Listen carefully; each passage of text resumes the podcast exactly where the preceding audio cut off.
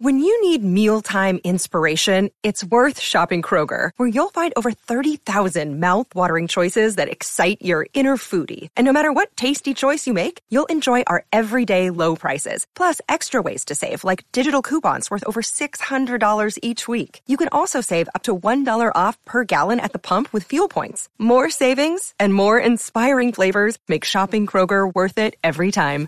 Kroger, fresh for everyone. Fuel restrictions apply. For Rat Salad Review with your hosts, Wayne Noon, Greg Norville, Uncle Saxon, and Pete Peters.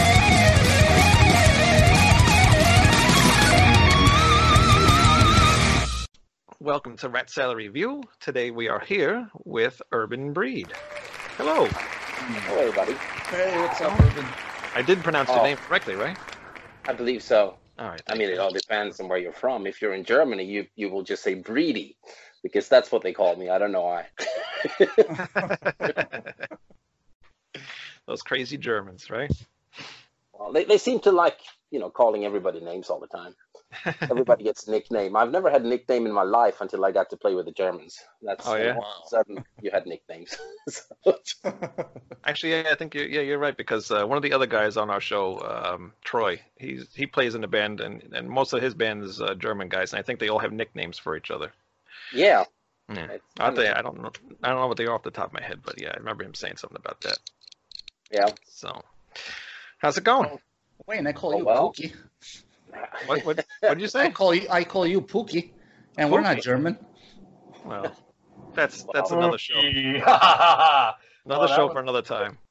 Well, how, how how are things going? They're going pretty good, I think. You know, uh, I got up at five this morning because I had this idea because I've been working on a demo the night before, Mhm. and uh, couldn't quite get it to gel. I mean, it was pretty good, but I wasn't quite happy. At five, I wake up going like, ah, I got it. So I got up and uh, tracked the guitars that I had in mind in my underwear.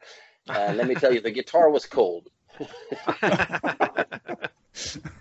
so you play guitar too, huh? I'm not a good guitar player, no, but I can demo stuff. But enough to to know what you want, kind of. Oh yeah, right? yeah. Oh, that's cool. That's I nice. didn't know And that. for those things I don't know how to play, I mean, then then I just tell someone this is what I want, where I play Right. it on the key. Right. Yeah. That'll work. That's cool. At least That's you know something, not just a vocalist guy. You know. Uh, I really I wanted to be the bass player to begin with, so that's Oh, where really? it started. And yeah, and, and, you know, like pretty much any musician, I, I bet you know you. You'll find that there's an instrument in the room. It doesn't matter if I know how to play it or not. I'm gonna pick it up and make some noise. Yeah, yeah, exactly. You can't you can't just leave it sitting there. No, All right. All right. So, um, wow, you've been you've been singing for a long time. The first time I've actually seen you, actually, you know what? We've been uh, longtime friends. I don't think you remember, but uh, long, very long time ago. You probably can't see this, but there's me and you. There's me. Oh. I was very skinny, and there's you. hey, We met at uh, we met at where uh, where was that taken? at the BB King's Club in um, Oh, in Manhattan. so Yeah. then that must have been when we were opening up for Ed Guy. Then I guess. Yes, yep. That's why I was Yeah. wearing an Ed Guy T-shirt. Yeah. Makes sense. Makes sense. it's just to make sure that you would remember why you were there, right? Yeah, exactly. but that was a cool show, and that was the first. I didn't even know you guys were on the bill when that show was um, going on. And then when I saw you guys come on, I'm like, oh my god, that's pretty cool because, um, like I was saying on the previous show, uh, I found out about uh, Tad Morose. Um, a friend of mine gave me like a mixtape or whatever, and had that song uh, "Life in a Lonely Grave" on it, Ah, and I was instantly hooked. I, last track though on the album, wasn't it? um, I, off the top of my head, don't know. I don't think so. I think it was like somewhere in the middle, maybe towards the end. I thought it was the last, but maybe not. I don't always remember. So I'm sure it's been a while, so I'm sure you Yeah. wouldn't remember. But uh, yeah, I heard that and I heard your vocals, and I'm like, oh my god, this this guy's really great, you know. So of Oh, course, and then I had to yeah, and then I had to go back and listen to all the other stuff and you know all the other albums you were in. So I was a big uh, Tad Morose fan. Yep. that is cool. Yeah. So And how they're was it? Uh, They're still going today, so that's, yeah, they are. I'm still listening to them. I got all their stuff except for the new album. Yeah. I haven't gotten that one yet. But uh, No. so what do you think yeah. about them? What do you think about them now?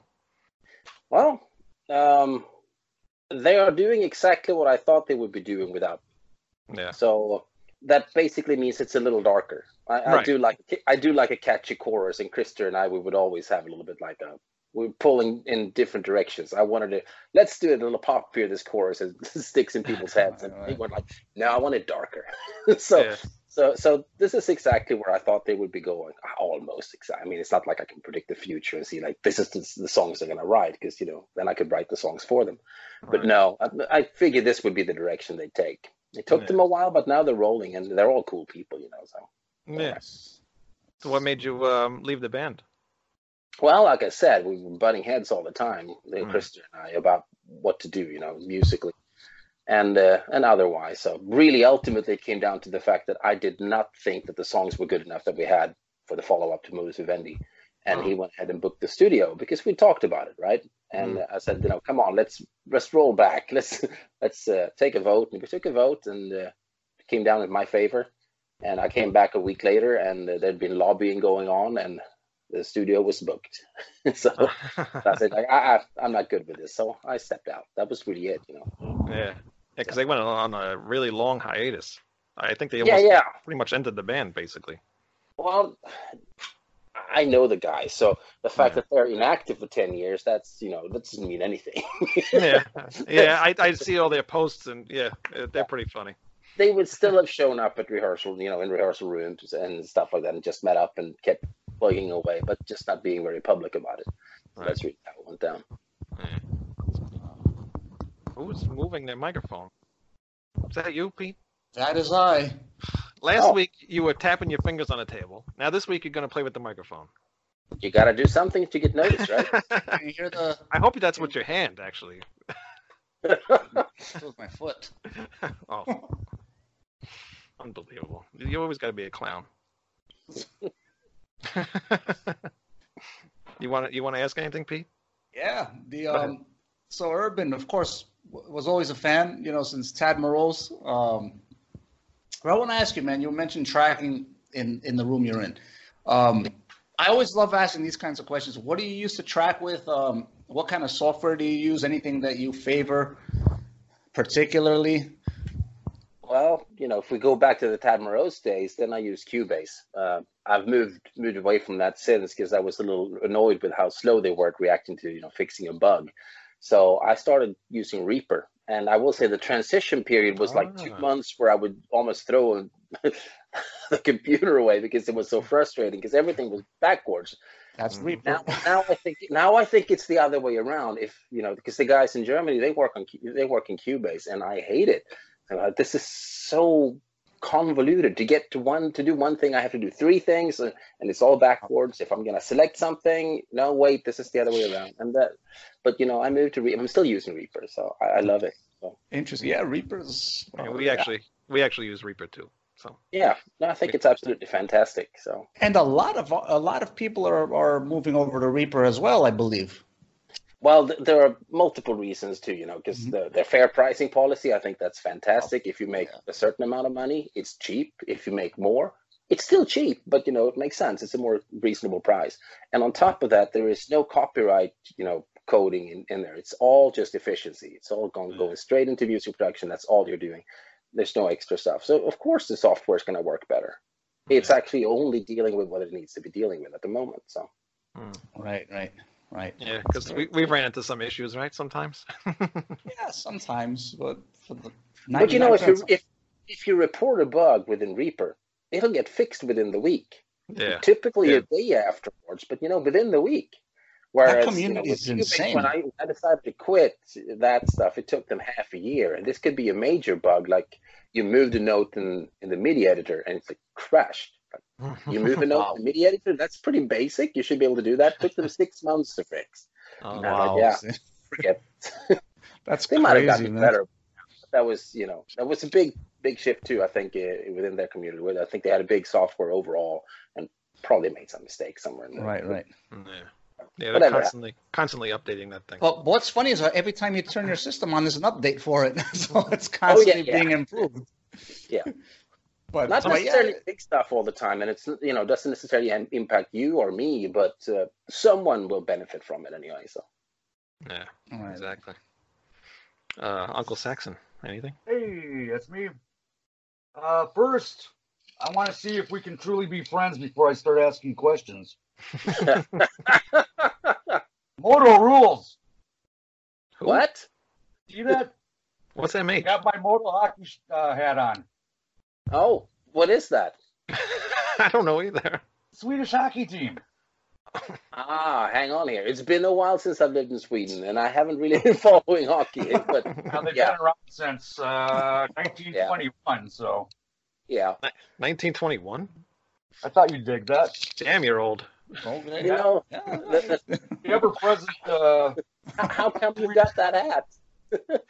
that, He he has everything in his house. If you just think about it, he's probably pulled up. You'll, you'll oh, he's got everything. So, so if I say Brynäs, you would know what I'm talking about. uh, that's a lady's uh, lady parts, right?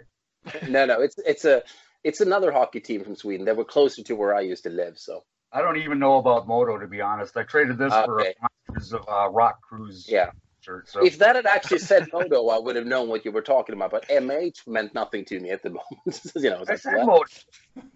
MoDo. yeah. Anyways, I got But I, I was just reading what it said on the hat. I wasn't listening to you, man. It's, Oh, it's all, it always takes precedence.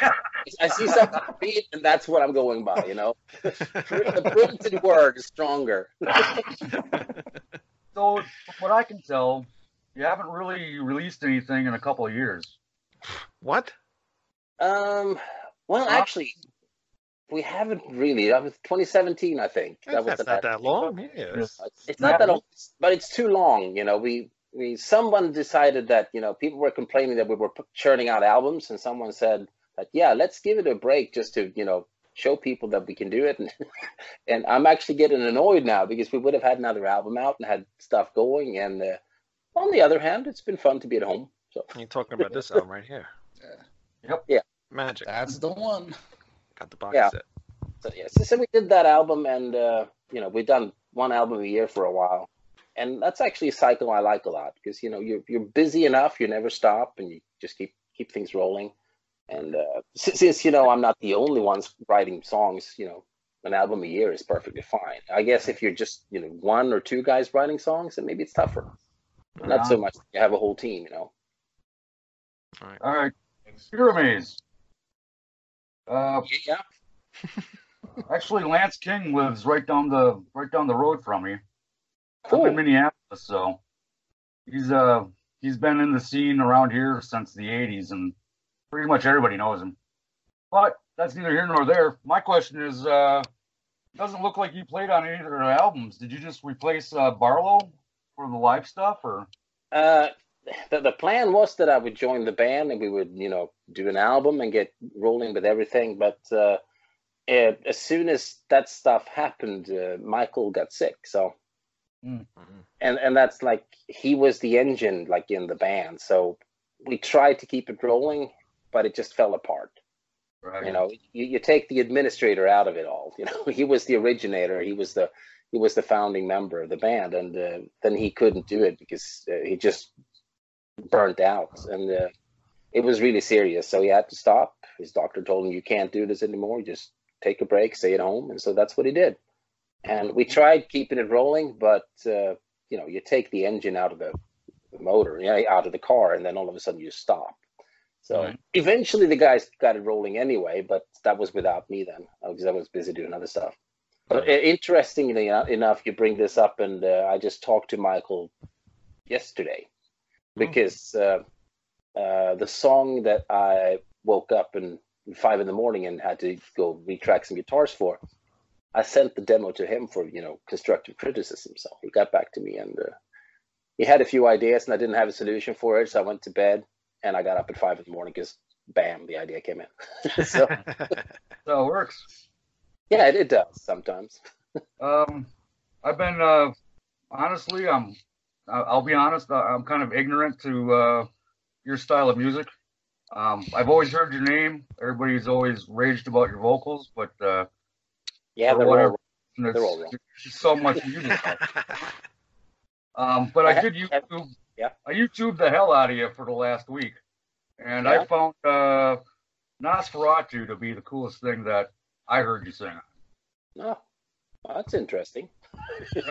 it's it's not my favorite thing. I always style. say, you know, objectively, I say that yeah, they did squeeze a good performance out of me. so, so they did that, yeah. But So you, uh, didn't, you didn't like being in, in uh, doing that or what? I know.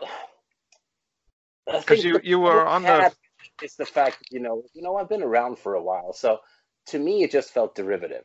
yeah. It's like they they, they saw this song. I want to write a song like this, and then I'm gonna write a song like this, and uh, this song is good by this band. Let's write a song like that, and I didn't like that too much. yeah. I mean, it, it, it's fine if it happens by accident, because that happens all the time. You know, you Right, just right. write something, and, oh, this sounds a bit like this. But when you have the plan, I'm gonna write a song like this, then I, then I'm not so thrilled anymore. It Yeah. it feels like you know you're you're working at the factory all of a sudden. You know, Right. Uh, yeah. So, Well, but yeah, like I said, I'm so- on the outside to, looking in. to all the people out there that love that album, it's still a good album. It's just you know, yeah, different ways of looking at things. Right, right. Yeah.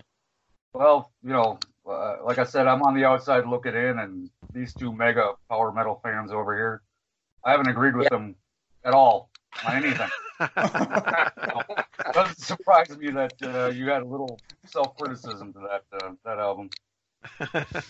All right, last question. Um, Yeah, there are good. There, there are good songs on there too. So you know, that's oh, I, I like it. It's, it's metal, man. Um, Yeah. What's the funniest thing you've ever seen on the road? How about that? uh, the what the silliest. Yeah, the silliest, the craziest. I don't know. What have I seen? I, uh, that's it's a difficult question, man. I mean, either, so. I don't normally go around thinking about what goes on on the road, and, and also half the time I'm asleep. that's really that's really what happens. Uh, I miss a lot of stuff simply because, uh, yeah, I got to make sure that I'm in good shape for the show. So I'm, I can't be out partying, and un unfortunately, I do like staying up late. So what happens is, you know, I'm the last one. No, not the last one. I'm pretty, I'm pretty late going to bed though, but then I'll be sleep, still asleep. So by the time I wake up, the bus is already parked and the catering is up and running. So I just get up and have breakfast at three in the afternoon. So I miss a lot of the stuff. That's and uh, probably I just- how you kept your voice so so good all these years, you know? Uh, it's not always good because, like I said, you know, I don't necessarily go to bed in time, and sometimes you can't sleep till three in the afternoon. but yeah, it helps definitely. Um, You've you know, had a hell of an output from what I can tell, and uh, yeah, more I power was, to you. I was gonna, yeah, I was gonna say though that one of the the, the more fun things that happened uh, on a tour was when we were out there, and Rick Altzi was with us on the tour, and I do play a lot of disc golf since I've moved to the U.S., which is interesting because disc golf is also pretty popular in Sweden. So, but I never did, did play it there. So I brought a couple of discs with me, and you know, just in case. And in Germany, though, there aren't any disc golf courses. Not really. There's like one or two, and so I just you know grab anyone, a couple of discs, and go hit up a park. And I got Rick to come out with me, and that was interesting. He hadn't really played it before, but he was good. He's a natural. He, he, he got the gist of it, and we. Yeah, we, we saw some crazy shots and uh, almost took out a statue at some point. What weight do you use? what? Weight. Oh, I'm around 173 grams. All right. Is that a big one? I don't know. No, no, no, no, no, no. But uh, uh, I just like them heavier, and unfortunately, I shouldn't really use that. Uh, I should really run, you know, weights around 160, 165, 163, something like that. But for some reason, I picked up most of my discs and they're 173 grams. So, but the one I get the most distance out of is a little bit lighter because my arm is big. So yeah, Well, Rock and roll. Appreciate it. yeah, silly stuff. the guy's got to protect his voice. What you, you think he's got time for all that stuff? There's time, Um, there's, there's time like for stuff. No, no. You just you you perform and you go right to bed. Yeah, yeah, yeah. That's my life. so uh, talking about uh, Bloodbound, and you know, Yeah. um, you you were in the band for the first album, and then you left, I think, for the second one, right? Um, yeah, I mean, to begin with, the first album, like I said, they got a good performance out of me, and this is exactly what it was. Uh, I, I was, you know, I was an employee, Yeah. and uh, and then they decided they couldn't afford it, so they stopped paying me, and so I stopped Wow. playing. So I never really quit, you know. I mean, Yeah. they didn't fire me for the first one, and I didn't quit. It's basically you, that you don't pay me, I don't work. Right. yeah, So, so makes that sense. was that was the situation, and you know they might have thought it was unfair because you know I wasn't cheap, Right. um, and you know there were a little bit of hard feelings around there just because of that. Because in a way, you know they, they needed someone to do, you know, they needed a front man.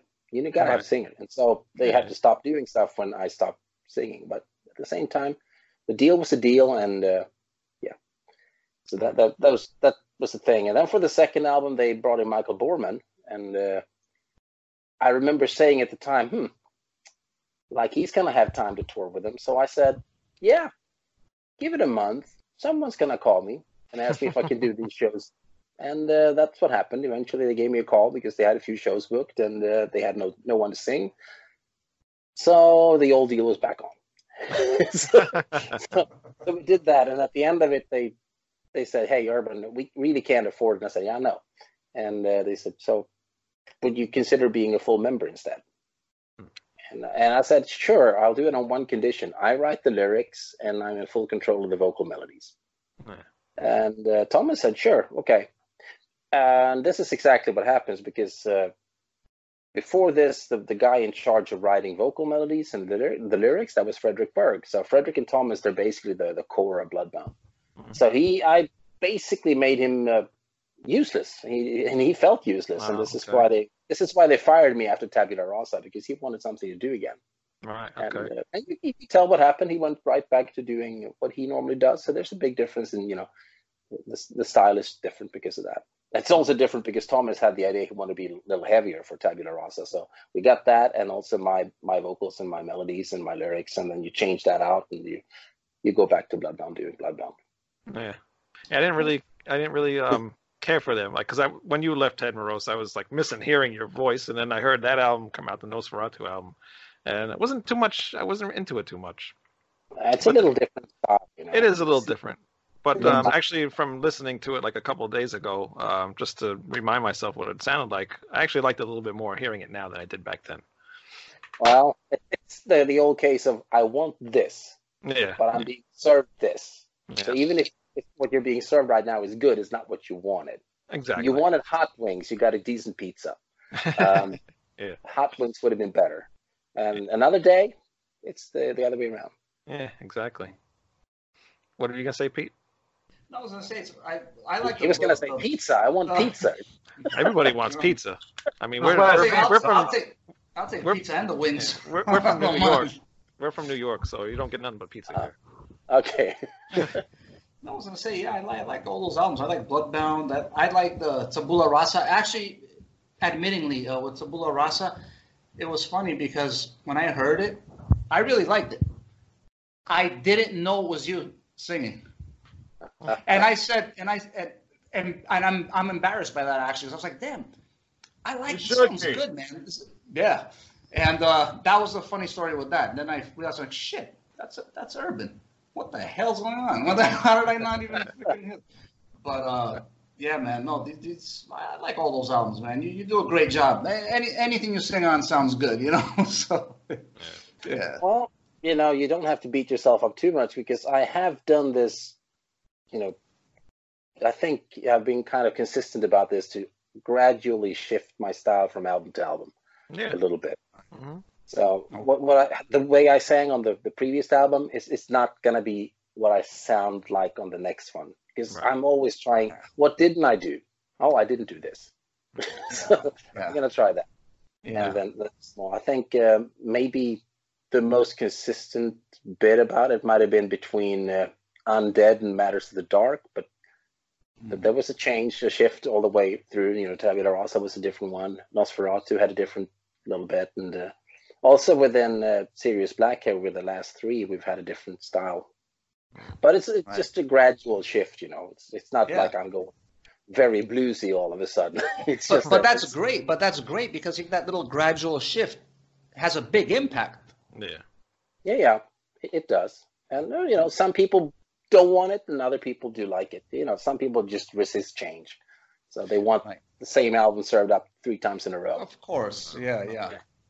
Can't stand that. Uh, actually, Yeah. I wanted to ask you too. How uh, were you doing any other band or anything before Tad Morose? Because I'm looking up, you know, other things that you've done. I, I've there's nothing, Nothing before Tad we- Morose. Nothing that we, you know, that was actually distributed anywhere. So Right. So how did they? uh, obviously, like anyone else, I played in a, a bunch of bands before. You know, did other How- stuff, but not really anything of any significance. No. Yeah. And- how and in fact- Yeah, well, uh, the thing is, it's a little funny, but I'm gonna say that the the fact that uh, Anders gave me a call. That, was the bass player of Tad Morose at the time. He gave me a call, and uh, I hadn't sung for two years. I just said I was gonna quit.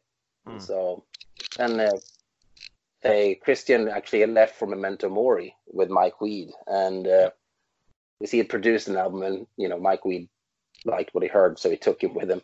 So they they needed a singer, and Anders remembered, oh, well, why, why don't we check with Urban? Because uh, before Anders played with Tad Morose, uh, there was uh, a guy called Rossi. He Mhm. played with them, and he quit. No, actually, he was fired. he was fired, and Anders got the job. And uh, Anders was basically just they took him out of uh, the band I was in at the time. We were a progressive rock piece, so they they asked Anders if he joined. So we were without a bass player, and a month later they needed a drummer.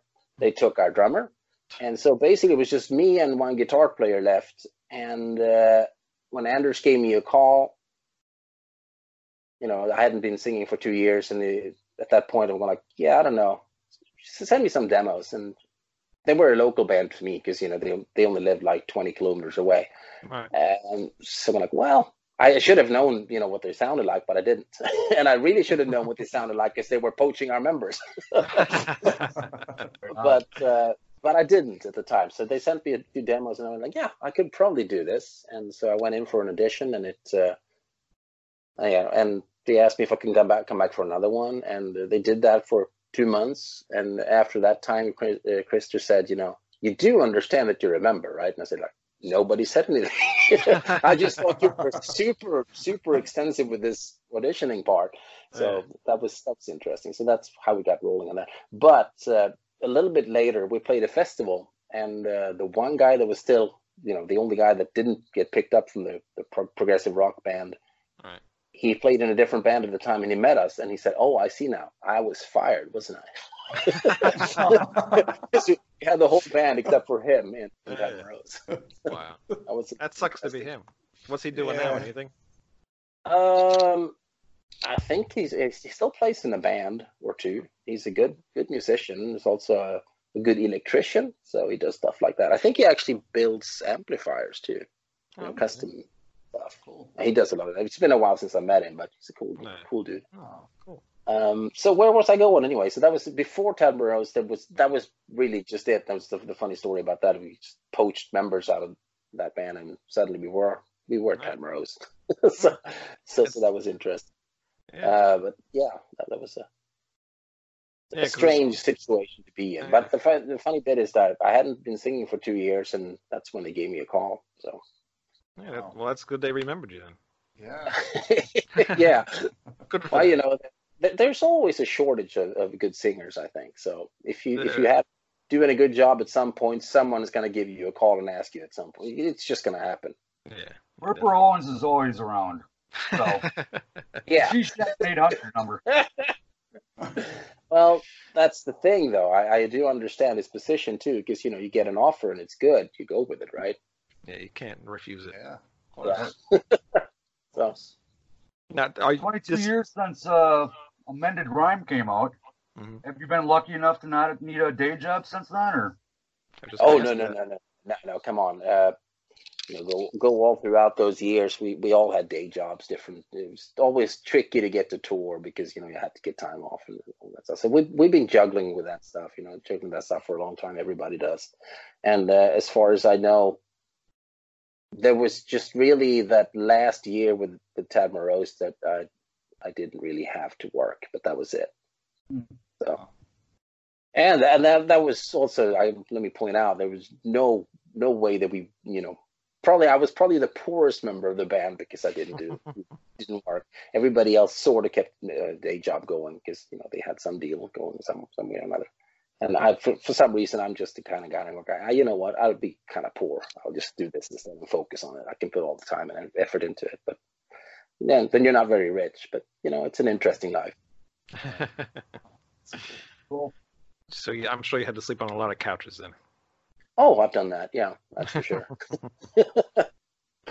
Uh, the band Trail of Murder. I'd never heard it. I never heard about this band until a couple days ago. Oh, it's a Um, shame. You missed out. It's a it's a good album that we put out. I'm definitely gonna look it up. Obviously, Yeah. I, I collect stuff, so I'm disappointed. I know. Come on. You should have. You it should be in there. It should be in there. But I'll well, get if it. you haven't even checked it out yet, you'll be surprised. It's good stuff. Because you know, it's uh, it's me and Daniel. You know, we, we wrote most of the stuff for for the Tad Morose part. You know, for the Tad Morose albums. So it's the majority of that. So you'll recognize a lot of elements from there. Okay, cool, Oh, nice. nice. nice. So Same is guitar tone, that sort of thing. What? Same guitar tone. as Oh yeah, yeah, yeah, yeah. Pretty much. You know, not the same because uh, he was doing all the guitars here, not half of them. so, so, uh, but yeah, you, you'll hear that. Uh, it's, it's got that, you know, body to it. So is that band is that band done, or are you gonna put out another album at Uh, some point? Or? No, no, they're they're still doing stuff. It's just that I'm not a part of it. Oh, really? Boy, you leave every band you're in. Well, that's what people say. But you, Do you ever stay? you look at it like this. I was in Tad Morose for 10 years. I was in Morose for 10 years, to, you know, thick and thin. And uh, then when I got fed up, that's the problem, of course, because then you don't really have a home. Right. And uh, so you do one thing and it doesn't work out. You do another thing and that also doesn't work out. But you look at it like this. That's what's going to happen, you know. If if at one point you leave your family, you're going to bounce around for a while before you find a new home. And it took me a while. Hmm. So, and of course, ever heard uh, I'm- I'm actually quite happy. Uh, hang on, I'm actually quite happy to to have done this because you know I did try the Bloodbound situation for a while. I did the Trail of Murder, and it's a shame the Trail of Murder went the way it did. You know, it's basically just you know un- unfortunate circumstances that made things go sour. You know, Right. Yeah. and uh, then you had the Project Arcadia, and now Serious Black. And so with Serious Black, it's you know I've, I've found finally found a home where uh, I can work and just keep going, and everything is you know there's a purpose behind everything we do, which makes it Right. uh, a bit more sustainable than anything else I've done for a long time. Yeah. What were you saying, Sax? Um, have you ever or will you ever put together a band specifically to your liking? Oh, I- Exclusively, Pretty much, pretty much everyone you talk to, if they're a musician, they've they've got this little thing in their head going like, "Who do I want? I want this guy, and I want this guy," and and then it comes down to this this one little thing: Can I finance it? right? And it's not just that. So first, you can I finance it, and are these people gonna be happy with falling in line? Because Mm. you know, most of us we've got a bit of an ego once you're going. If you if you take anybody worth their salt, you know, then they're, they're gonna want they're gonna want to have a big input, you know, and so maybe it won't work anyway. So Right. who knows? At some point, I'm I'm, I'm always thinking, you know, I want to put out one album doing one specific thing because it's got nothing to do with what people would expect me to do. Or maybe they actually do, but they haven't heard me do it yet. Uh, and then I'm always thinking, you know what? I do that, and it's just for my own gratification. Is it gonna be worth it though? Because you know, I, I've I've heard this music in my head already, and so I I know it's I know it can be done. But if nobody cares about it, why should I actually finish it? You know, and put it out there. It's a good question. Well, because you care about it, and you Well, get yeah. your foot I on do a lot of stuff. I do a lot of stuff I care about already. That's the thing, you know. Uh, and just you know, just because it falls outside of the parameters of what I'm doing at the moment, I can't really incorporate it. Should I do it just because I need to hear it? No, I don't. Not necessarily, because that would also mean that I'm not doing what I can be doing. That actually that I know there will be an outlet for. Hmm. And so it's that it's that time, money, you know, effort spent. You know, is it worth it? Life's short, so we should all do everything we want to do, all right? But then you you do everything you, you think of, and then suddenly nothing gets done well. Yeah. So Right, right. you guys, it's got to be done right, which means time and effort. Again, got to put in the hours. What what direction would that album be? Oh, that is the biggest problem because if if I'm just going like uh, genre stylistically, I would completely and totally want to do a progressive rock album, not metal, Oh, really? progressive. Yeah, progressive rock. Hmm. And but the the problem here is all the musicians that I'm going like, how would I work with this guy? They're all different people. They wouldn't really do that. Mm. Yeah, so interesting. Urban, Urban, who were um, from your entire musical career and everyone that you've worked with? Do you have any favorite musicians that you've worked with, or maybe uh, I don't know, maybe was anybody more of a pain in the butt than anybody easy to work with, or any favorites that you have? pretty much everyone will have like good sides and bad sides. Right. So, like I said, you know, for ten years I butted heads with Krunt, with Krister from Tad Morose, and uh, that said, he's awesome in other respects. You know, so so he's fan- he's a fantastic person. You know, it's a there is you will never find a more fair person, more honest. Wow. He will not rip anybody off ever. If he says something, that's what he stands for, and that's part of the problem here with you know why I left because he had talked to the guy at the studio, and so he'd basically given him his word they were going to show up, and so he just couldn't back down on that. And you know that's something that it's commendable. It didn't really work out for me at the time, but uh, still, I can't blame the guy for for having that, taking that stance. Right. And uh, then you take something else, you know, like Daniel Olson that I worked with on Trail of Murder as well. You know, he's probably what I would call the most natural musician in the world. oh. He doesn't have to think about anything. He's just basically just he. It's just natural. He picks up the guitar and it just like comes out the way you know. He, oh, very. you can drop him into any song anywhere and he'll find out how to play it. That's And he just, yeah, wow, Yeah. that's cool. It's good to find musicians like that. so How did you go about? Oh, sorry. Yeah. I was just gonna say that basically follow up to that, and, and then you take other people like Rami Ali, for instance. Now that we just you know we called him up because we needed somebody to step in very quickly on the first tour of the Serious Black, and such a beautiful human being, so wonderful, also a great drummer. But like I said, that beautiful human being, you know, just everything settles down when he walks into the room. Everybody, that's just harmony flowing out from the guy. You know? Wow. Wow. So, so, so that's another thing you should look at. You know, there are so many different Yeah. things to consider. Wow. Such great, such great traits. Wow. Yeah, but How did you go about meeting Bob Katsionis? He, he was on the last two albums, this one and the previous one. Uh, uh, the last two, I believe, right? yeah. Well, how, how uh, did you? Was it somebody that you wanted to work with initially, or how did you guys? Uh, that that is funny because here's the thing. Uh, I saw Firewind perform at ProgPower in Atlanta, and I looked at the stage, and uh, there was one guy that stood out, and I said, I don't remember who stood next to me. It might have been Andrew Atwood of the Scourge. Uh, probably not at that time though, but it could have been. I don't really remember who it was, but I, I turned to the side and I said, "That's the guy I want to work with." wow.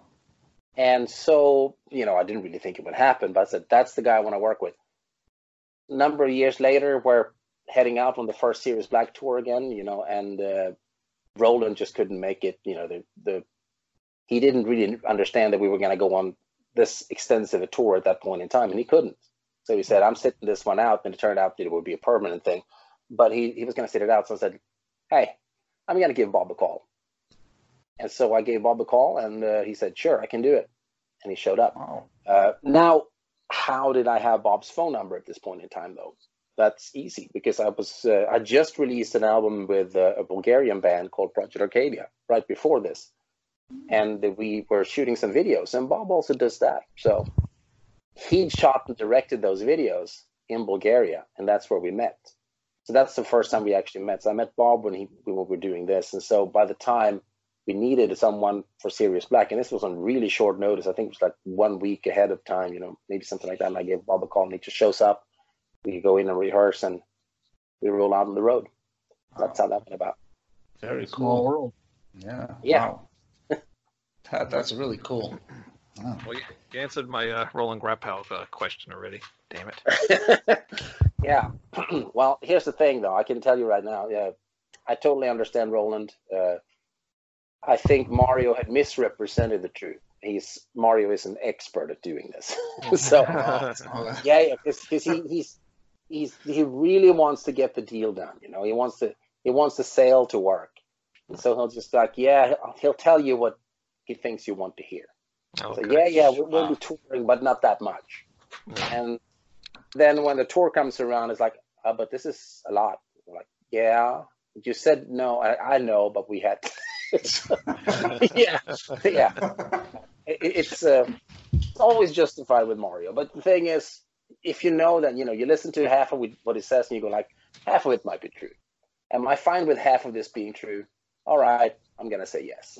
if you're not fine with that, say no. That's funny. And um, Feldman left too, right? After Yeah. the uh, first album, I, I think he did like what a, a first a couple shows or something. I act- it's gone. actually, I I had to give him the call where I, I, I hate doing this. I, I actually had to call him and say that, dude, you're fired.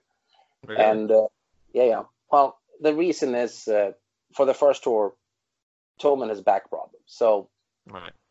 he couldn't show up. And it was not just that, you know, back problems, messy home situation, everything, just too much stress. So this is why Rami came in, and this was with three days, three days notice before the tour kicked in. Rami Yes, I I remember seeing all that stuff. Yeah. he helps us out, and we had a great time on tour.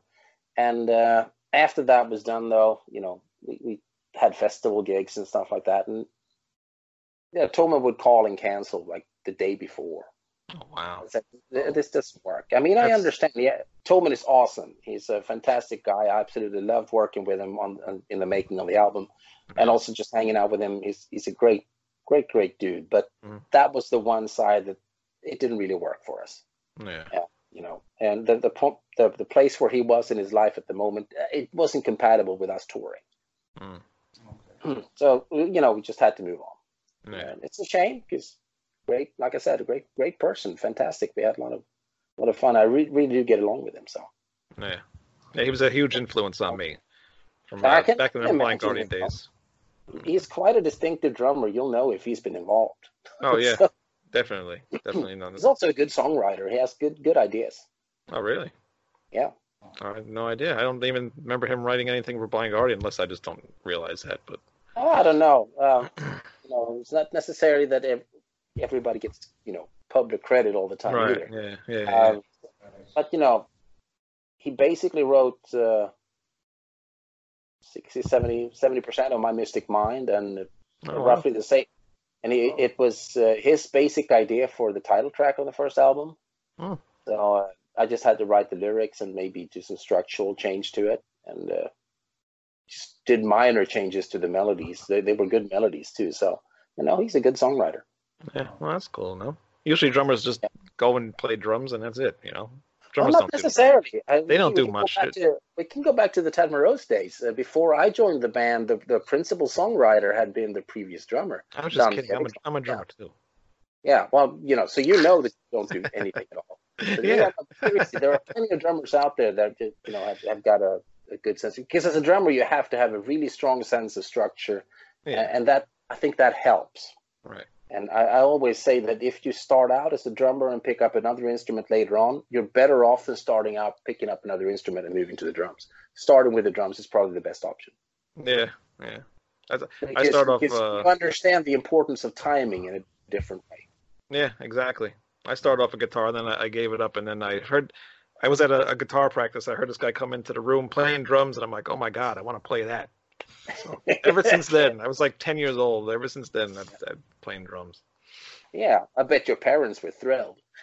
Oh, they didn't say. My parents didn't care. They didn't. They they bought me the drum kit, Yeah. you know. So Yeah, well, I think you know my parents didn't have the best of time either because you know practicing metal vocals isn't exactly quiet. So, yeah, it's true. well, they they they, they were they were absolute champs about it. They put up with it.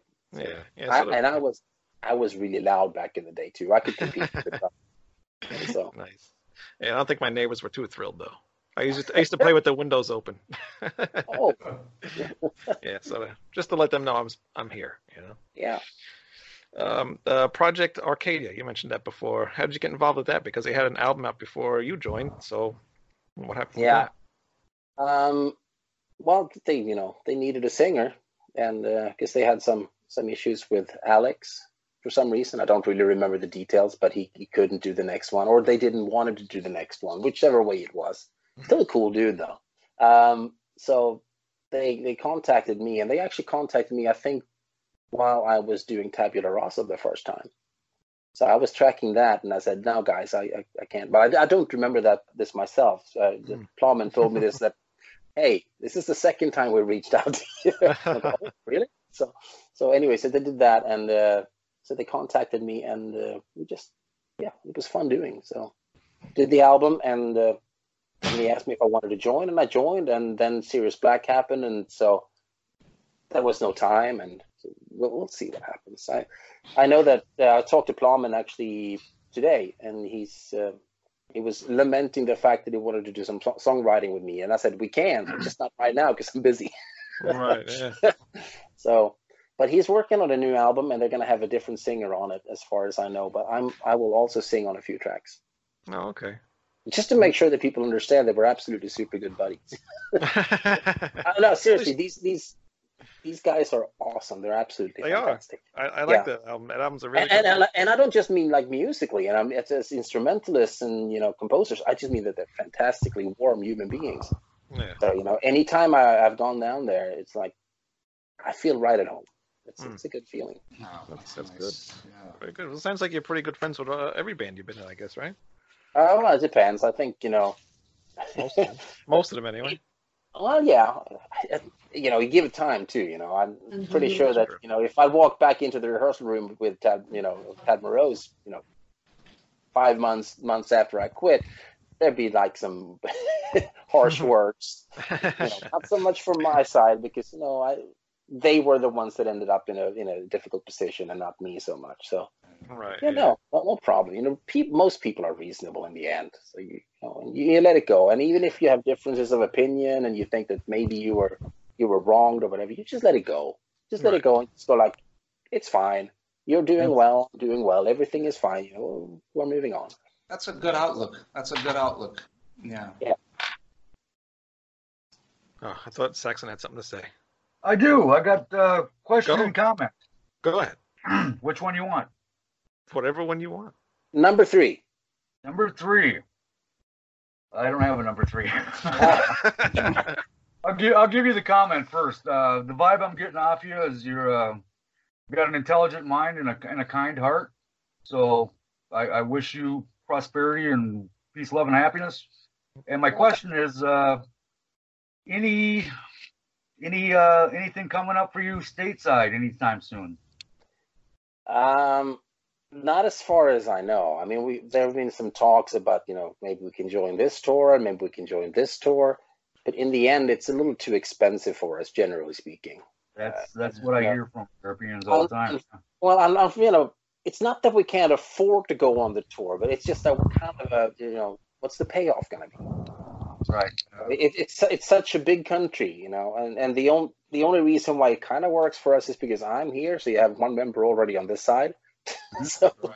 so, so so there's that. But you know that's such a small thing in the whole equation anyway. You got to fly everybody over, and then then we're also used to a certain standard of touring in in Europe. You know where we you know everything is we're being taken care of. You know, and there are hot meals served, and we have showers, and we have all this arranged.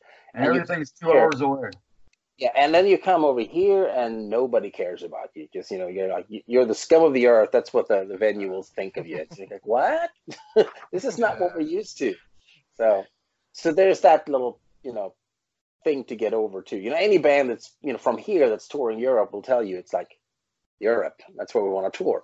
Right. Um, this is not to say that you can't have a hard and really difficult tour in Europe either, because that's also possible. And it, you know, it comes down to whether or not you have a good tour manager and good planning and preparation, and you have have good contacts with all the promoters. If you have good good contact with them, and you're you know they expect you to come back, well, of course they're going to treat you well. Sure. So, yeah, but no, sadly, uh, no plans. My friends in Bewitcher just went over to uh, over to Europe for a summer thing, and they were psyched out of their minds. I think it's their first yeah. time in Europe, so they're uh yeah they're in for a treat. I know that. Well, you know, and, and on, on top of that, you know, you go to Europe when you're on tour. You know, you you stop, you drive to the next place, you step off the tour bus, and you you can walk around the town. You know, right? It, you know, everything you you can walk everywhere. Whereas you tour the U.S., you have to have a car if you want to see anything. Mm-hmm. So in Europe, you can go see all the sites on foot, pretty much. So you know, wherever you go, you can check out a new city and So when you tour Europe for the first time, you know, it's a blast. It's, it's awesome because you can see so many things. Uh, sure, it wouldn't have to be, you know, 15th time. You can still have a blast, but, you know, you've already seen some of the sites. So you're going to go, I don't know. I'm just going to hang around the bus today. What else you got to say? Oh, I thought you had more stuff. you. I'm good. Okay. yeah. Extensive answers, you know, kind of Yeah. stops What you you- from asking more questions. I'll agree you, man. Do you have anything, Pete? Yeah, like, like Urban. Um, as far as jobs, aside from, of course, you're doing your music, how often do you do um, paid jobs for laying down vocals for? Well, first of all, do you accept uh, offers or requests from local bands or just that are not yet, for example, signed or not on any uh, labels and whatnot? Do you take up those types of jobs? Like if you were to be requested to sing on an album and obviously they paid you for your time. I don't get too many offers, uh, but when I do, it's typically it typically happens when I have an album in the works. That's when people come out of the woodwork and go, "Can you sing on this? Can you do this? Can you do that? Can you do?" And uh, so even if I wanted to, I could. Mhm. And then once you start turning jobs down, they're not going to come back. So the problem is solved. Yeah, yeah. So yeah, there are there are a few things, few few times where I've I'm where I've said like, yeah, I want to do this, and uh, then just things happen in life and things get complicated and it just falls through. And those those are the times where I'm like, oh, sorry, people, I shouldn't have said yes to begin with. But you know, sometimes you just want to do things, and uh, yeah, it, it's probably better to say no than to say Right. yes. Of course. Uh, Yeah. there's- But it happens. God, I just had uh, this question on my mind, and now I forgot. I do this every time. Anyway, I'm just going to skip that question. Uh, You're just uh, pretending like you have questions lined up. no, man. I, I, I did, like and then you're prepared. I did, and then you kept going on and on and on, and then I just It's totally my forgot. fault. It's my It's so- fault. it's your Thank fault. you. Always, always blaming someone else. It, it is true. It's my show. I can blame whoever the hell I want. You I might as have well be the singer, right? What's I that? have a solution for Might as well be the singer you blame everything on. Yeah. That's what happens. We get the blame. Uh, What- now we blame the bass player, right? Exactly. What, what's your what's your solution? My solution is once you think of a question, write it down. See? Can I There's a tell you some of my favorite songs? Can And I tell on that- some of my favorite songs over this album? on that note, good night, everybody. Wait, wait, I gotta get my favorite songs out of the way. All right, go Yeah. ahead. Go. I like, I love the album. All right, album's awesome, and I got them right here. Nobody can read The that. songs that I absolutely absolutely love: "Burn Witches Burn," "Lone Gunman Rule," "I Can Do Magic," "Mr. Night Mist." Man, I liked everything. "Witch of Caldwell Town," I went crazy for. "Just Kill Me" was great. "Newfound Freedom," just awesome songs, man. I like the whole album. These songs really, really did it for me. Well, thank you. I'm, I'm really happy that we share the opinion that this is a good album because, you know, when we, we had done this, I said, this is the best album I've ever done, if I've ever done. And I knew people would, they were all to say, no, no, no, you did this and this, this album's better. And I'm going like, not from the way I see it, you know, this is the best thing I've ever done. It doesn't mean that it's abs- that, that it necessarily has the top song on it. It doesn't mean that it necessarily has my top performance. I just think that overall, the whole overall quality was the best thing I've ever done. And also, I, I love the sound of the album. We, we Yes. went, you know, we, we went to great lengths to make sure that we had a bit more of an old school type of situation in the production than, than we normally would. So, and I think it shows, you know, I, I, I love this, this, the sound. It's like, uh, uh, I would say it's a more grounded, a more real album than the previous two that we've done. You know, with you know the way the drums sound, and of course this is a different philosophy. I love this. Bob hated it, which is basically why he's not with us anymore. Wow. So Really? Yeah. yeah, it's a production value. Bob also runs his own studio in, in Greece, you know, and he, he felt like he felt that was old, man. Those those drums are old, and I'm like, that was the whole point. There's warmth to it. It's like you know, Yeah. yeah, I wanted to But tell you that I was gonna, I was gonna say two words: organic and warm. That's what Yeah. I wanted to say, and that's That- the sound I got out of it. Well, I, Yeah. I thought it was fantastic. I texted Wayne when I heard. it. I told right Wayne. I said, "Look, this Yeah. album fucking kicks ass. Seriously, man, this album's fucking Yeah. awesome." Well, that's uh, that's part of why I like it so much because you know it's a I, I I'm gonna say it's the best sounding album I've ever been on at least.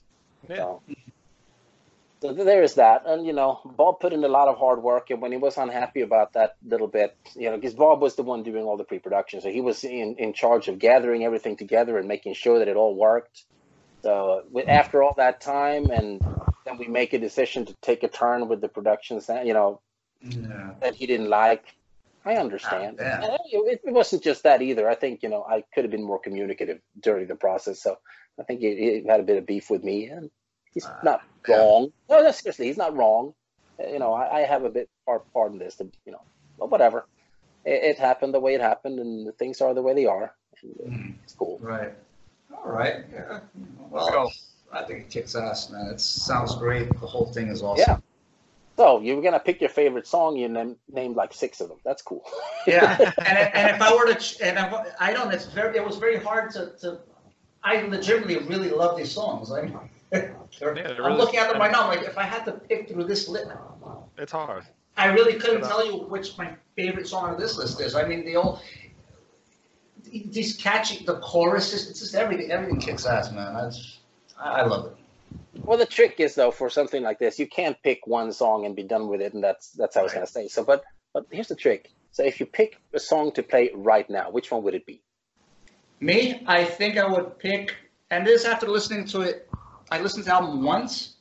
Yeah. Uh, I think I would pick Witch of Caldwell Town. I think. Oh, cool. Uh, See, so so right now that's your favorite. Give it five more minutes and it'll change. yeah, I'm sure. Of course. Yeah. I can do magic. Really, I just that chorus was like driving. Yeah, that chorus is awesome. That, man. That My, chor- my favorite is Binary Magic. That's my favorite one. I like that. Yeah. I- I will say this: uh, Binary Magic has one of my favorite vocal moments on the album. That's that's why I like it so much. yeah. It's the voice. Yep, definitely. Not, I remember the question I was going to ask now. And the Oh. first on the list, Binary Magic. See, at least he wrote something down, right? I wrote stuff down too. I wrote things. Well, it's not. I wrote it down. Anyway, uh, you guys are all over the place. So how do you record? Do you get into one room at some point, or you just send files back and forth, or well, obviously, I'm in this room. yeah? Uh, well, when, when you get to the final stage, I mean, Well, the final stage. This is where I do the final vocals. So you Uh, do this everything is, home. This is this is where it's done. Uh, the last album, so now you'll never know, uh, was uh, tracked in Munich though, because that was just a song we had extra that you know that we were gonna take it off the album. So I hadn't finished it. I just had raw demo vocals, and uh, so AFM got to hear the song. Unfortunately, um, for fortunately, and they said this has got to because we were planning on doing tracking that a little bit later Hmm. because we could just give that as a bonus to Japan because we have to have a bonus to Japan and that was the plan. goddamn. And Japan. AFM said no, no, no, no, that's not a bonus track. You got to put this on the album. So uh, the last day of mixing, I grabbed my laptop and a microphone and I set up in a room on my own and uh, I tracked that thing and come back in and drop drop a USB stick into the in the studio. Here you go. And so we loaded it up and uh, we mixed that song too. So that was cool. What do you think about what the the uh, Japan uh, want bonus tracks? You cool with that? Yeah, I mean, what, what I, I understand the situation. You know what what the situation is, right? The, the Yeah. reason that you have the reason you have to have a bonus track for Japan is because otherwise people will simply just buy the, the import version Yeah, because true. domestic oh. releases are more expensive in Japan than imports. So you mm. see the you see their problem. If you want anybody to actually have local distribution of in Japan, you have to give them a bonus track, or they're mm. not going to release it. Oh. Not to mention I- Japanese metal It's as, fans sim- are the it's as simple as that. Yeah. I didn't know that. Jap- Oh. What'd you say? Japanese metal Yeah. fans are the best. Yeah, Japanese metal fans are the best in the world. They might very well be. Mhm. but, but quite frankly, there are good people all over the globe. Yeah. Good ones, bad ones. Is there a over the favorite place. is there a favorite place that you've played? Um, good question. I don't, I don't really know. Uh, I think I can give you a different spin on the story though, because there was this one time, and this is not my experience. I was shocked this time. We were playing France, we were playing Paris, and the crowd went so nuts that I just stopped. I forgot to sing the second verse. oh, wow. So, so that was like a favorite moment of mine. I was like, "What- "What is this? This is not France. This is not what they typically do for this kind of music." And uh, it was awesome. And uh, I really, seriously, I forgot to start the, the second verse. I was just looking at them like it was so beautiful. You know, like Yeah, yeah, yeah. Does it has that ever happened? You know, before or after that? Forgetting No, not, lyrics. not like that. No, not like that. I've, I've, I keep. I've, I've forgotten lyrics all the time, but I, I completely forgot singing the whole verse. I'm just standing there looking. You know? Yeah. What, what do you What do you do when you forget lyrics? You just mumble something. I make up new words. Just make. eh. Uh, some sometimes you mumble, sometimes you make up new words. It, it all depends, you know, what the situation- or or how late you realize that you messed up the words. You know, Right. Yeah. You could be like Uh, Vince Neil and just stick your microphone into the audience. Yeah, Make I used to be abs- I used to be absolutely terrible with the, the lyrics, but uh, I I will say, and you know, give myself a pat on the back. I've gotten way way better since I joined Serious Black. Wow. Yeah. We, well, I, I've also changed my uh, stance and opinion about rehearsals quite a bit too. I used to say that, oh, hate it, hate it, hate it, hate it. Now I'm like, it's really necessary, man. If you put in the time, the result is gonna show. Right. Yeah. Yeah. Now, Um, Urban. Do- oh, go sorry, Wayne. Sorry. Every Do time I still- put this do you up, you, you ask something else. I Go. know. I have some other questions. as far as nervousness and butterflies, do you still get them, or or is it dependent on the venue? Do you still No. get nervous, or do you just is it just just your thing? It's just another day at work for you? Um, I don't think I've been nervous since. Since he came on the show. No, no, no, no. I mean, I, I remember the first show I ever did. I was so nervous, I didn't know what to do, and somebody actually took some video of it. It's terrible. Wow. And uh, I mean, I I don't know if that tape is VHS. You know, I don't know if that tape actually exists still, but if it does, there is a, a horrible moment for me at some point where I'll see it again, because it's it's painfully obvious that I do not know what to do. Now I'm ready. Well, what happened? What, what Come on, I was 14, man. well, what happened? What, Uh, it's basically just I'm just pacing left, right, left, right, left, right, left, right. It's like yeah, wow. and um, yeah, well that, that's fun. I, that time I was really, really, really, really, really nervous. I think uh, at some point the realization dawned on me that it doesn't really matter if things are perfect for as long as people are having a good time. Right. And once that dawned on me, I was like, I'm not nervous anymore. Is if anything really bad happens, it's not really bad. That's that's just the thing. It's not really bad. It's actually a cool moment for everyone to share. Hmm. So, you know, I mess up, something happens. I mean, I, I can fall straight in between the kick drums, you know, and I've actually done that. Yeah. That's not a, that's not a big That's deal. not a good. Yeah. Uh, well, we were playing. Uh, we were playing Chicago. Uh, it wasn't actually Chicago. It was Lansing, and uh, the the stage. You know, the ceiling was kind of low, and the drum riser was uh, maybe like three inches. and and I took one step backwards, and I hit that little thing, and I fell, and I landed smack dab in the middle, right between two kick drums, and. Uh, so I'm lying down singing, and I'm getting up, giving a smile and a thumbs up, and we just roll on. like it never happened. yeah, but it was fun. I still remember that moment, and this is why I'm I'm not nervous for any show. Because Yeah. it basically any mishap that will happen will turn into a really fun memory later on, unless you of course lose a limb or something. But Yeah. but that hasn't happened so far. Yeah, No. that's not- yeah, you never have an 18 inch uh, Stonehenge come down and uh, be threatened by little people getting stomped on it. Yeah, um, I think that's never been an issue. you never know. What's the next topic for the next album? You never know. Oh, that's different. There will be no falling down uh, any large scale model of Stonehenge, that's for sure. But yeah. But uh, with the the you know Magic album, um, who was the idea was it to, to write stuff about magic? Because not too many metal bands talk about magic stuff. Well, besides Dio, Dio and Uh, but, yeah, yeah. uh, this is and I different. don't magic. general I don't generally do that either. But it all really started. It all started with uh, the the joke, really. You know, we're like, yeah, magic. serious black magic. and uh, that was a joke, basically. And I go, yeah, Really? that's what we should do. We should do some serious black magic. And uh, so, so one day I wake up on the tour bus. Uh, I think it was in Stuttgart, but but it might have been somewhere else. And I get up and I'm like, I have this chorus. We're making serious black. I have the chorus in my head. I'm like, Yeah. this is this is a song. This is a song. I mean, I know it was a joke, but it's gonna it's gonna work. It's gonna work. It's gonna be great. And so I go in and I talk to the guys, and they're setting up, and uh, nobody cares. Nobody cares. I go like, wow. Eh, I guess maybe you know. Nah, I decided it wasn't my idea that was wrong. It was just by timing. So Right. I save it, and it's a little bit later on the same tour, we're playing uh, the backstage in Munich. So I'm going like, I'm not going to mention it before the show. I'm going to mention it after the show this time.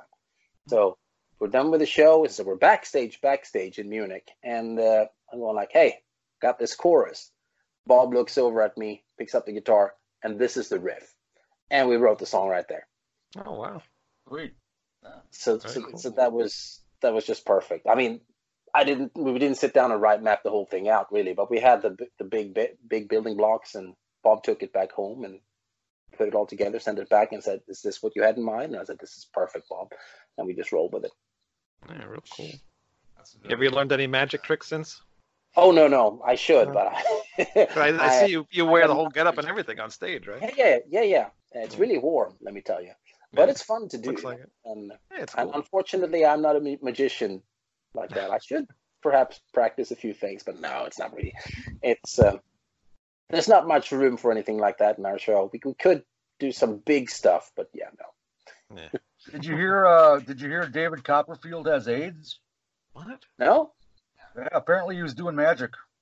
Oh, Oh damn. But don't. I need that sound effect machine. you have the you have the drum kit behind you, man. That's true. I'm not. I'm not getting back there to do that. On that note, Yeah, exactly. Um, crap. Now you just sidetracked me again. Damn it. Sidetracking is the oh, worst jokes. name of the game. There are worse jokes. You do t- do some terrible jokes sometimes. I am who I am. What? Go ahead, Pete. What? I, I kind of like that one though. That, that was a good one. Magic joke. He doesn't have AIDS anymore. Apparently, it's gone. No, it's All right, sleep. then it's an old joke apparently. It's Yeah. hibernating. Sorry. John. All right. Well. Oh. It's a good um, thing. There's a treatment for it now that kind of works. You know, not that you know they have, they have good drugs now. Thank yeah, goodness. of course. Yeah. Sure. Yeah. Sure. We don't want people suffering unnecessarily. You know. Yeah. Right. It's the only magic joke I know. So Oh, I don't know any either, Thank except the serious black magic. I thought it was fun. You know, we should call the album Magic because then we have serious black magic, and that's how it started. How the- Uh, the- you know, that's how it all started rolling. And uh, then I just decided, okay, why don't we just make a full blown concept out of it? And I started writing the story, and uh, and and this room was very interesting. The whole back wall here was uh, filled up with notes. It looked like a conspiracy theory kind of thing. Oh wow.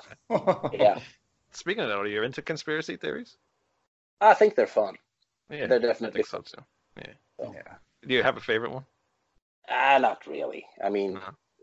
and uh, there are a few, you know, that that are plausible. And here's the, the the cool thing about conspiracy theories is, is that some of them are true. Some of them are really conspiracies, but Yeah. the majority of them are not. So how do you how, how can you tell which is what? Right. And that makes it interesting. Yeah. Mm. Yeah. I've got the latest conspiracy theory. yeah. that? Um, Pluto from Walt Disney. Yeah. I guess I guess he's got AIDS too. Well, I, I know he was at least fucking goofy. Oh That- my that's god, that is terrible. All right. And that's the shit we put up with on this show. All right. So after uh, this album, do, what do you got in store for the next album? I know you can't tell us too much because, uh, as we told me the other day. So, Yeah, yeah. And, but what and, can you tell us? Um, I can tell you that the the song I got up to fix at five in the morning is going to be a really good one. Uh, what can I tell you? Uh, it's it's not a concept album. This one, uh, because I really didn't want to do you know concept albums back to back. Because then all of a sudden, it's there's going to be the expectation that the next Right. one's going to be a concept album, and the next one's going to be one, and then you've kind of painted yourself into a corner where people, if you don't make a concept album, it's, it's like not even worth it.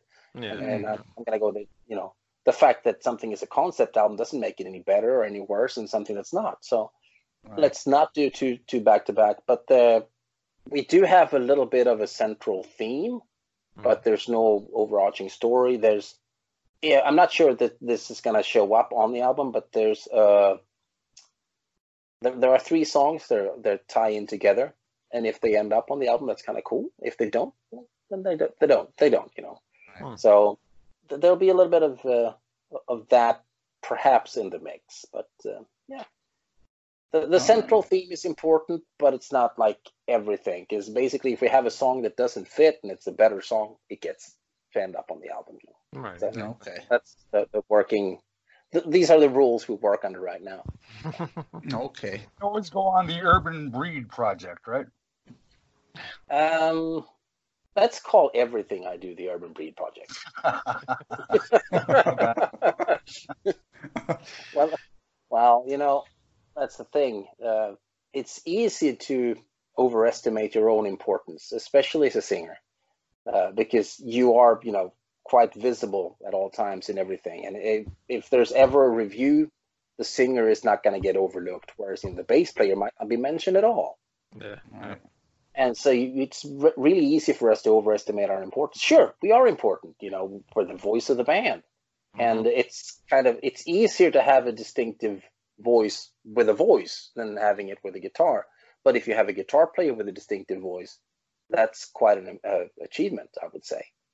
Yeah. But it, like I said, you always get mentioned all the time, good or bad. You get mentioned. So being a singer, it's easy to get a big head, and uh, trying to work against that is, you know, otherwise this thing will explode and this room will be gone. And uh, yeah, no, no, it's not the Urban Breed pro- project. I do, I do understand that I have a significant part to play, Right. but uh, it's not just about me anyway. No, no, I was talking about the extra songs that don't make it on the album. I don't know. Uh, if they don't make it on the album, it's not because they're bad necessarily. Uh, but, you know, they'll end up on the back burner.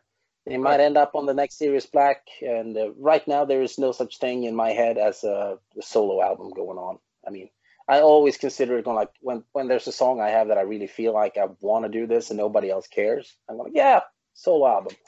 But then you get busy with the next song and then they pick this one up. Okay, so then then things are fine, and then it's probably better to keep working on that than working on your solo stuff. Yeah. Right. You know, there's there's just the fact that I know that there's going to be a next Serious Black album. There's no guarantee that there's going to be an Urban Breed album ever. Right. Maybe one day. Who knows?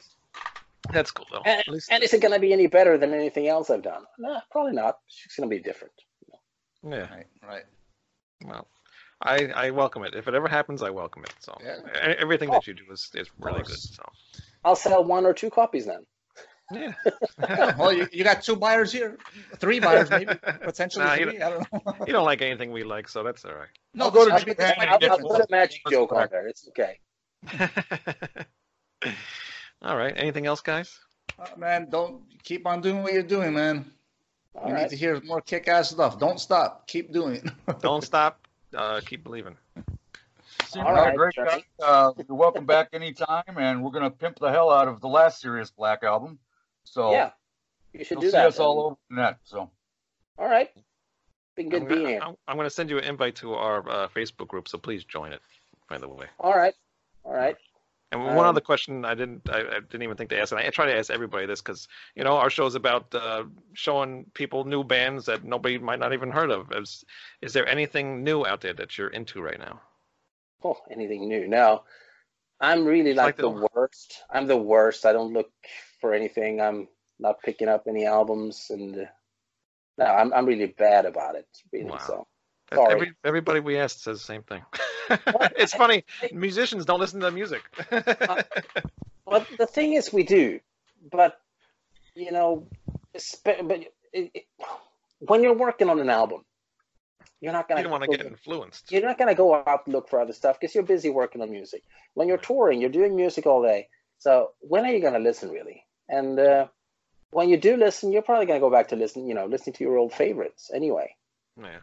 and uh, then once in a while you run into something new, and in order for us to answer, to give you that as an answer, you're gonna have to ask us that one week when we picked something new up. Otherwise, we don't remember Right. because we're right back into thinking about what am I doing right now. yeah, Right. yeah. Right. Yeah, that that makes sense though. That makes a lot of sense. Of course. Yeah. I know that some people make a conscious decision not to pick up any new music because they don't want to be accused of plagiarizing. Hmm. I don't. If I hear new, new music, you know, that's fine. And you know, anything that happens, you know, that sounds like something else and it's an accident, an accident. There, that's okay. That's acceptable. Right. And all, all I'm saying is, if you do something on purpose, like copying, that's unacceptable. Right. Accidents, Right. they're gonna happen. You know, you're gonna have something coming out, come out at some point where you came awfully close to something that you like, that you've heard somewhere else, you just forgot about at the, at the moment. Right. Right. Yeah. Right. Yeah. There's plenty of that. And in reality, how different can you?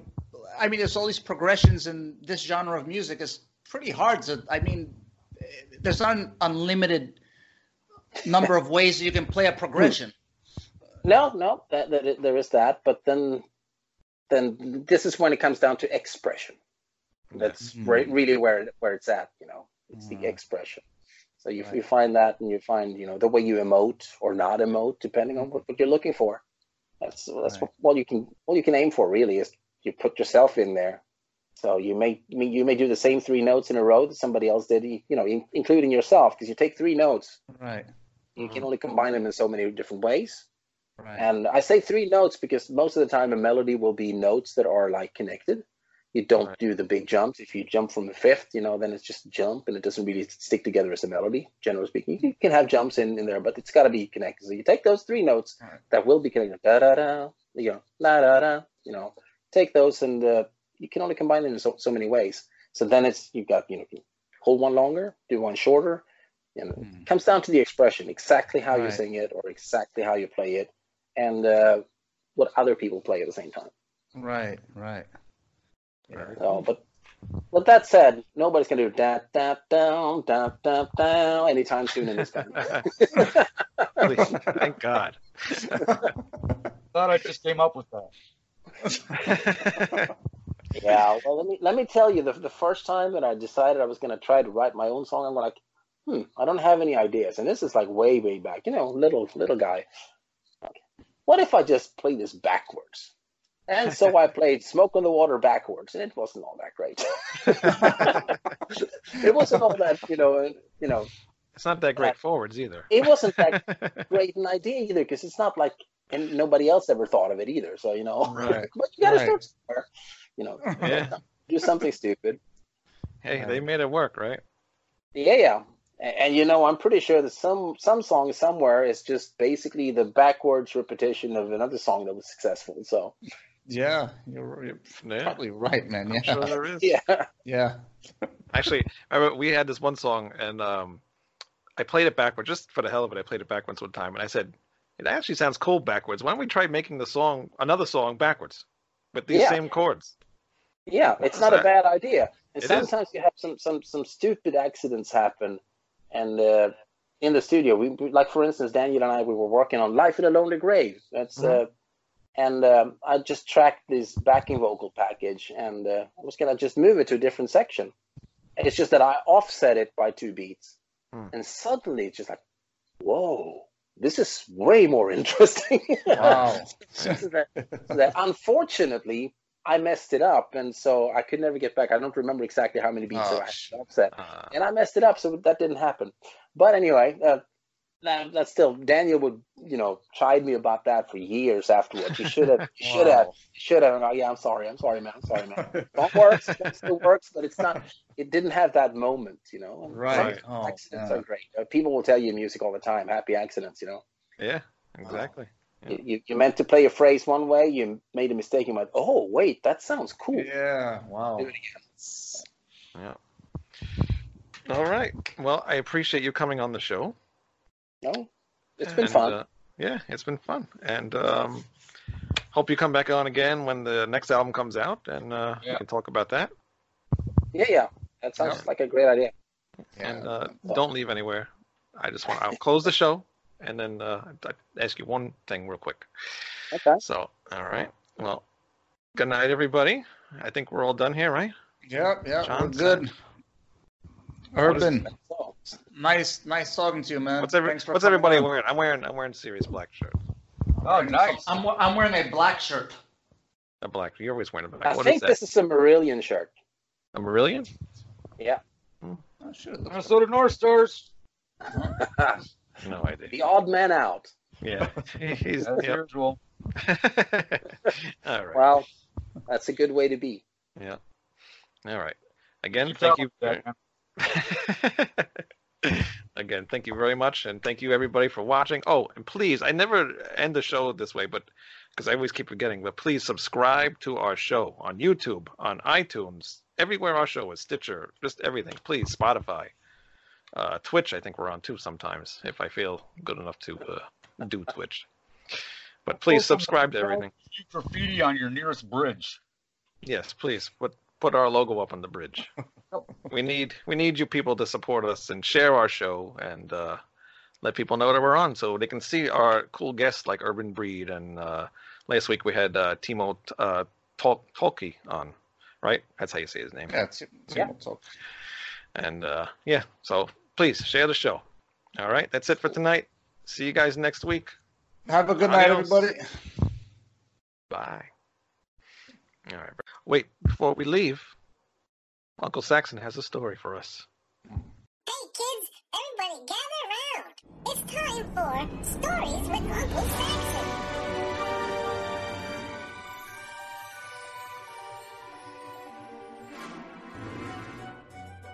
Go. Here it is. So the year was 1990. Um, we were just talking to Urban Breed, and and he uh, reminded me of the first time that I was in Germany, which was in. That's, oh, that was uh, Yeah. that was Urban. Cool. Um, first time I'd been to Germany. Um, I was with my my first wife and her two gorgeous sisters, and we were visiting her brother who lived in Darmstadt and got married to a, a whack job. And uh, so we were hanging out in, in Darmstadt and Mannheim. Um, my uh, brother in law, Brian, got us tickets to go see ZZ Top, uh, Bryan Adams, and Winger at this huge outdoor festival in Mannheim. So on the way there, we Winger. stopped. We got uh, like six of these uh, Stein things with the, the metal and ceramic pop tops. Mm-hmm. Yep. You know, those things are like 15% alcohol, and they're like this big. we each drank six of those, and we're kind of kind of weaving in and out uh, as we're going into the into the festival grounds. And every say 100, my brother, thank you, man. Every 100 feet or so, um, somebody would set up a little stand in the in the main thoroughfares between the cars and the car in the car lot. And they uh, That's me. they, that's you, Everett. Um, they would sell shots, and this is back before the euro, so it would be like one mark a shot, one Deutschmark for a shot of tequila, and then you walk hundred feet, one Deutschmark for uh, a shot of rum. Well, there had to be eight or ten of them on the way into the show before you got to the gates to go give them your ticket, right? Mm. So, in 1990, I was uh, 21 years old. Wow, Not that it matters in Germany. You can start drinking, you know, once you have a heartbeat. True. Germany. That's topical. Anyways, um, we get inside, and uh, me and Brian go up to the front, and they have this iron railing around the, I guess it would be called the orchestra pit or whatever, and they would only let a person in to this area in front of the stage if a person left. It was a way that people weren't getting crushed, you know, by Right, 80,000 people that are there at the time. right. So uh, Brian looks at me and he gives me his beer. Oh yeah, we got beers too. Once we got in there, he gives me his beer and he goes, "You ready? Ready for what?" He looks at the uh, security guards, which are stationed every, you know, 20 feet or so. Jumps over. I give him the beers. I jump over. And the people behind us thought that was a great idea, so they tried jumping over, and the security goes, "No, no, no, yeah, Deutsch, Deutsch, Deutsch." And uh, we got it. I am shit faced by this point. We go to the very front. There's only maybe 300 people in this in this cordoned off area, you know. So we had plenty of room to, you know, we weren't getting crushed. So we went right up front, and Bryan Adams was singing "Heaven," and this Amazon of a German woman must have loved that song. We're in heaven, and she had way more armpit hair than I do. Oh my god. It was a sweaty day. I was pissed. I looked at mine. I said, "I'll be, I'll be right back." Get it to their. Um, they actually had indoor plumbing instead of you know just satellites all over the place to, to go into. Yeah. So I went in there thinking that I'm going to hurl. I don't want anybody to see me hurl. I'm 21. I'm a stud. I'm a rocker. so I go in. The poop is like that much overflowing off the oh top. Oh my god. Ew. I walk outside, I go to the bushes, and I just lay down. And all these beautiful, wonderful, gorgeous German people are coming up to me speaking language. I don't know what the hell they were saying. But it was obvious that, that they were going, Oh, poor American, is there something we can do for you? You know, that kind of thing. They're very kind. I'm like, No, no, no. Somehow I found Brian's car, which had to be parked three quarters of a mile away. You know what I mean? Yeah. and I crawled underneath it, and I could hear ZZ Top off in the distance, you know, playing, uh, you know, TV dinners. I'm I couldn't handle it, and I passed out. Um, it had to be nine o'clock at night. The show was over at like six, you know, and Brian starts up the car, and then he gets an idea. And he looks under the car, and there I am, just completely splayed out underneath the car. He shuts off the car. Johnny, we gotta go, man. I've been looking for you for three hours. so that's my uh, ZZ Top Adams Winston story. Just a Shit armpits and ZZ Top. Yeah. That's cool. oh my god. Well, And least- this has nothing to do with it, but I also, uh, um, his wife's brothers, they're like seven feet tall each. Hmm. And they took me to this Christian concert, some bands I'd never heard of. Apparently, they were called Believer and Deliverance. oh, this is 1990. Oh, Yeah. like this. Don't worry that they're Christian; they're really good.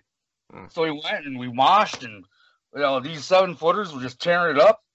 And um, if you look at Believer's home video, Hmm. I might be on there because they were recording that in. That's actually what it's called, Believer's home video. That's like the title of the video. really? And uh, I've never seen it. Hmm. Um, Paleta sent me a copy, but it was all mulched by the time it got here. yeah. So if you know anybody, you might see me in in Darmstadt, Germany, in 1990, rocking out to Believer. Interesting. Yeah. Oh, that's probably on YouTube, now. I, uh, hell, this is the first time I thought about it since 1990. I should go look. You should look. We should try getting them on the show. I I kind of forget about them. That's your neck of the woods there. Yeah. I don't know. We'll see. I'll try. All right. Is that it for tonight? Yeah. He looks confused, man. Well, he was he's he's reading the uh, things. Oh, okay. Urban was texting, so. But uh, all right. I think that's it for tonight, right? back. What?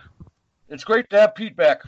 It Oh is. yeah, man. Nice to be back. Yeah, that's a problem, man. Scheduling is scheduling has been a nightmare, you know. Uh, that and amongst other things. So, Mm. In any case, but uh, yeah, no, it's definitely fun, man. Nice seeing you, bro. Well, All right. you. Hopefully, Greg will be back next week. Speaking of Greg, was that his fucking doppelganger we just had on as a guest? Anybody else? he looked a little Dragon. similar. He looked a little similar to Dragon. Yeah. Talk a little. Well, we wish Oh, well. one's dragon, by the way. Boy, Vod, you got one in. And on on that note, good night, ladies. Have a good night, guys. Yep. Don't forget, subscribe, share, like, comment. Yada, yada, yada.